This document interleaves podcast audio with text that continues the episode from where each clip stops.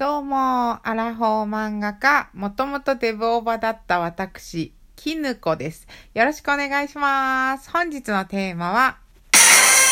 病院って嫌だよねーです。なんかね、こう見えて、私、すごく、まあ昔からもずっと太ってたんですけども、あの、すごく体が弱かったんですよ。で、それで、なんか体、年中病院ばっかり行ってたんですよね。一週間に、まあ、なんだろう、半に、半分ぐらいは寝込んでたって感じですかね。ほんとね、あの、お母さんにはご迷惑をかけましたって感じなんですけれども、あの、お父さんはいないですからね、お母さんだけなんですけど、あの、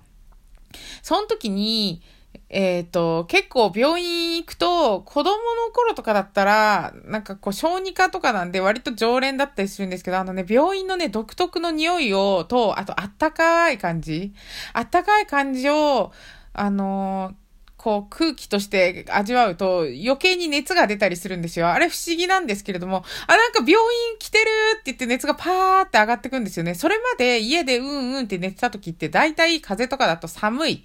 寒くて、そんなに熱が出てない感じというか、なんていうんですか、あ、熱出そう、熱出そう、みたいな感じで、37度ぐらいですかね、前後をさまよってるんですけども、病院に着いた途端にパーって上がって、もう、あの、体温計を測ってみるとびっくりするぐらい上がってたりするんですよ。ほんと38度超えとか。うん。で、なんかこう、数々のね、病院を、あの、渡り歩いてきたんですけれども、あの、小学校の時にね、初めてね、花粉症になったんですよ。で、その当時、花粉症っていうのが浸透してなくて世間では。なんか、ずっとくしゃみ、鼻水の、喉あ、熱が止まらないみたいな感じで、とりあえず耳鼻科かなと思って耳鼻科に行って、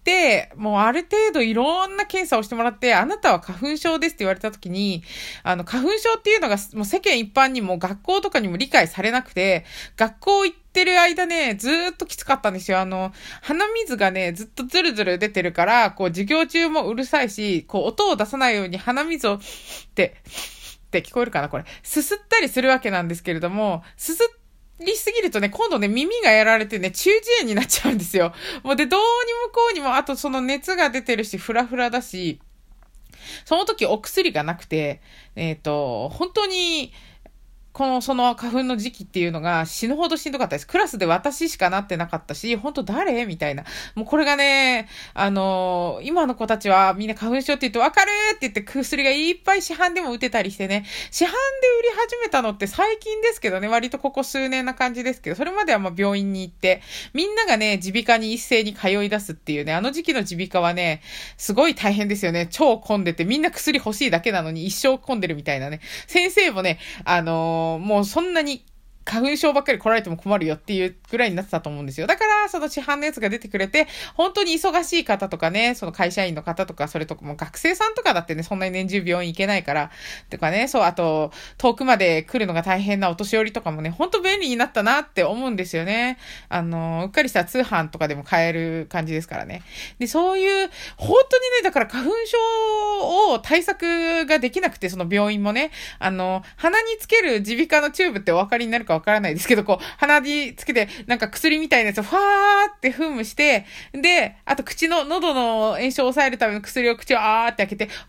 ァーってやつ。あれがね、あの機械がね、結構面白いんですけどね、特に喉の方の機械って、なんかその当時、今は多分違うんだと思うんですけど、その当時ね、でっかかったんですよ。なんかね、言ったらコインランドリーの洗濯機ぐらいある、もう四角って真四角で、その上になんかちょろっとついてて、スコーってやるみたいな、それだけの性能をやるのに超でっかい洗濯機サイズの機械が必要だったんですよね。ただそう考えると医学の進歩っていうのは本当に著しいですよね。なんかほ、そのうちやっぱだからね、私が死ぬまでには、ある程度の病気はほとんど治るんじゃないかなっていうレベルで、でもその頃にはまあ私年で多分死ぬんですけど、あとなんかそんなにすごく長生きしたいともあんまり思わないんですけどね、いずれはこう、なんだろう、年を取らない若返りの薬とか出たりするんですかね。なんか SF チックで面白いですよね。そういうのを考えるのは結構好きなんですよね。実際それを体験したいかって言ったら、そうでもないですね。ただ一日だけでいいから、すごい、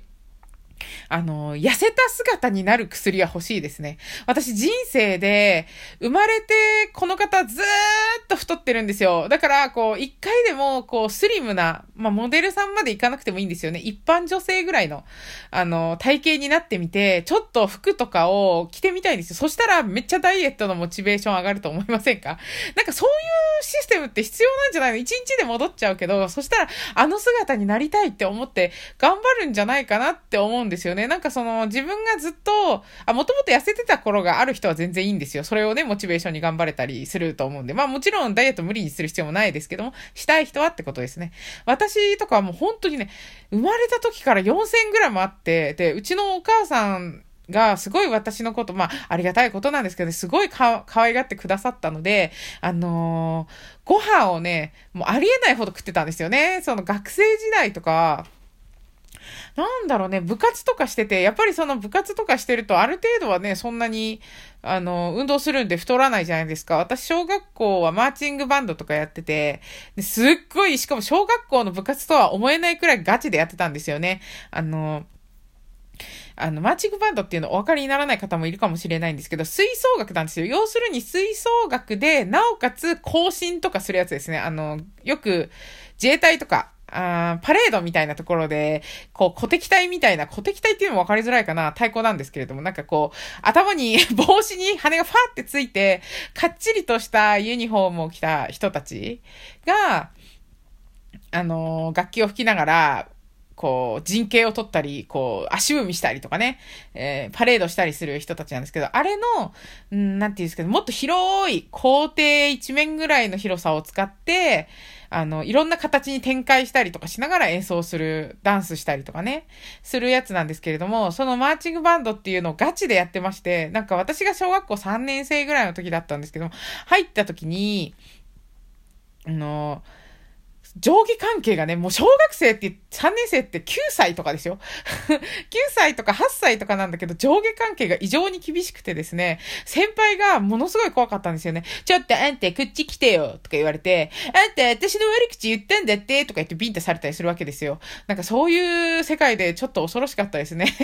うん、これ病院の話とちょっとずれちゃうんですけどもね、あの、女子怖いって話になっちゃうんですけれども、ね、その、えっ、ー、と、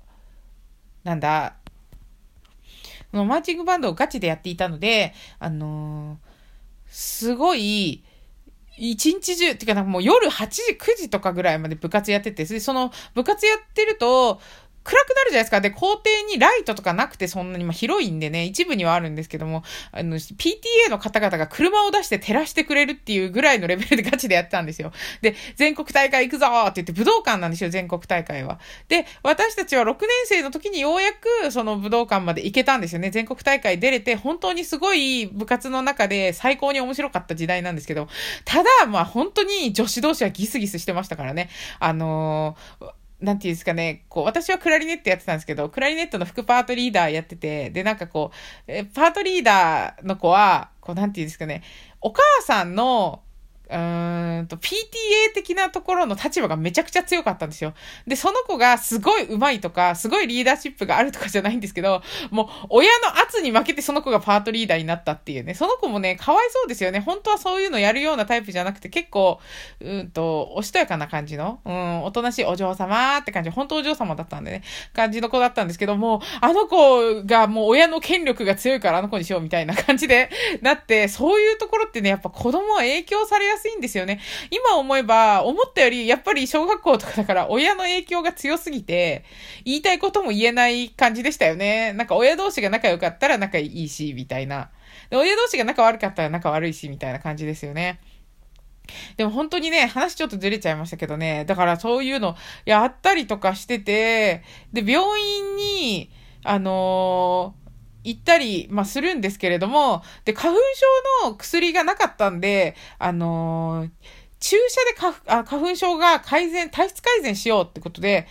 えー、と、1本5000円ぐらいする注射を週1回受けに行ってたんですけど、それが恐ろしいほど痛いんですよ。恐ろしいほど痛い上に高いし、どのくらい続けたらいいんですかって聞いたら、まあ、1年か2年やってみて、運が良ければ治るかもねって言われて、やってられるかーってなりますよね。お母さんだってね、私、うち片親なんでね、お母さんにそんな負担をかけるわけにもいかないですし、で、その注射が死ぬほど痛いですし、しかもね、そこの通ってた病院がね、やぶ医者、やぶで、やぶ医者だって有名だったとこなんですよ。だからね、注射行くときもちょっとやぶ行ってくるわ、みたいなね、もうわけわかんないことになってたんですよね。でもほんとちっちゃい頃からずーっとずーっと病気だったのに、今、全然元気。たまにね、体調悪くて、なんか一日ぐらい寝込む時はありますけど、でもそんなのね、女性だったらね、生理前とかあるし、全然普通にね、世の中の人の方がもっとね、あのー、具合悪くなる、なったりすることもあるんですよ。だからやっぱり家から出ないことがいいのか、最近ずっとなんか健康食で健康な 生活を心がけてるせいなのか、それともなんか子供の頃の、あの、弱かったことへの逆にね、そこを乗り越えて元気になったのかよくわからないんですけども、まあ、とにかく今元気で、なんかありがたいですよね。花粉症はありますけどね。ずっとあります。ただ、もうお薬あるんでね。今だって花粉の量が尋常じゃない、なんか10倍ぐらいになってるじゃないですか。だから結構な確率でみんななってるから、お薬もどんどんいいものが出て、どんどん安くなっていくんじゃないかなって思うんですよね。だからね、私が小さい頃、本当に大変だったって話なんですけどもね。病院、主に花粉症の話でしたね。うん、これからの季節もちょっと花粉まだ続くんでね。皆さんお気をつけください。それでは。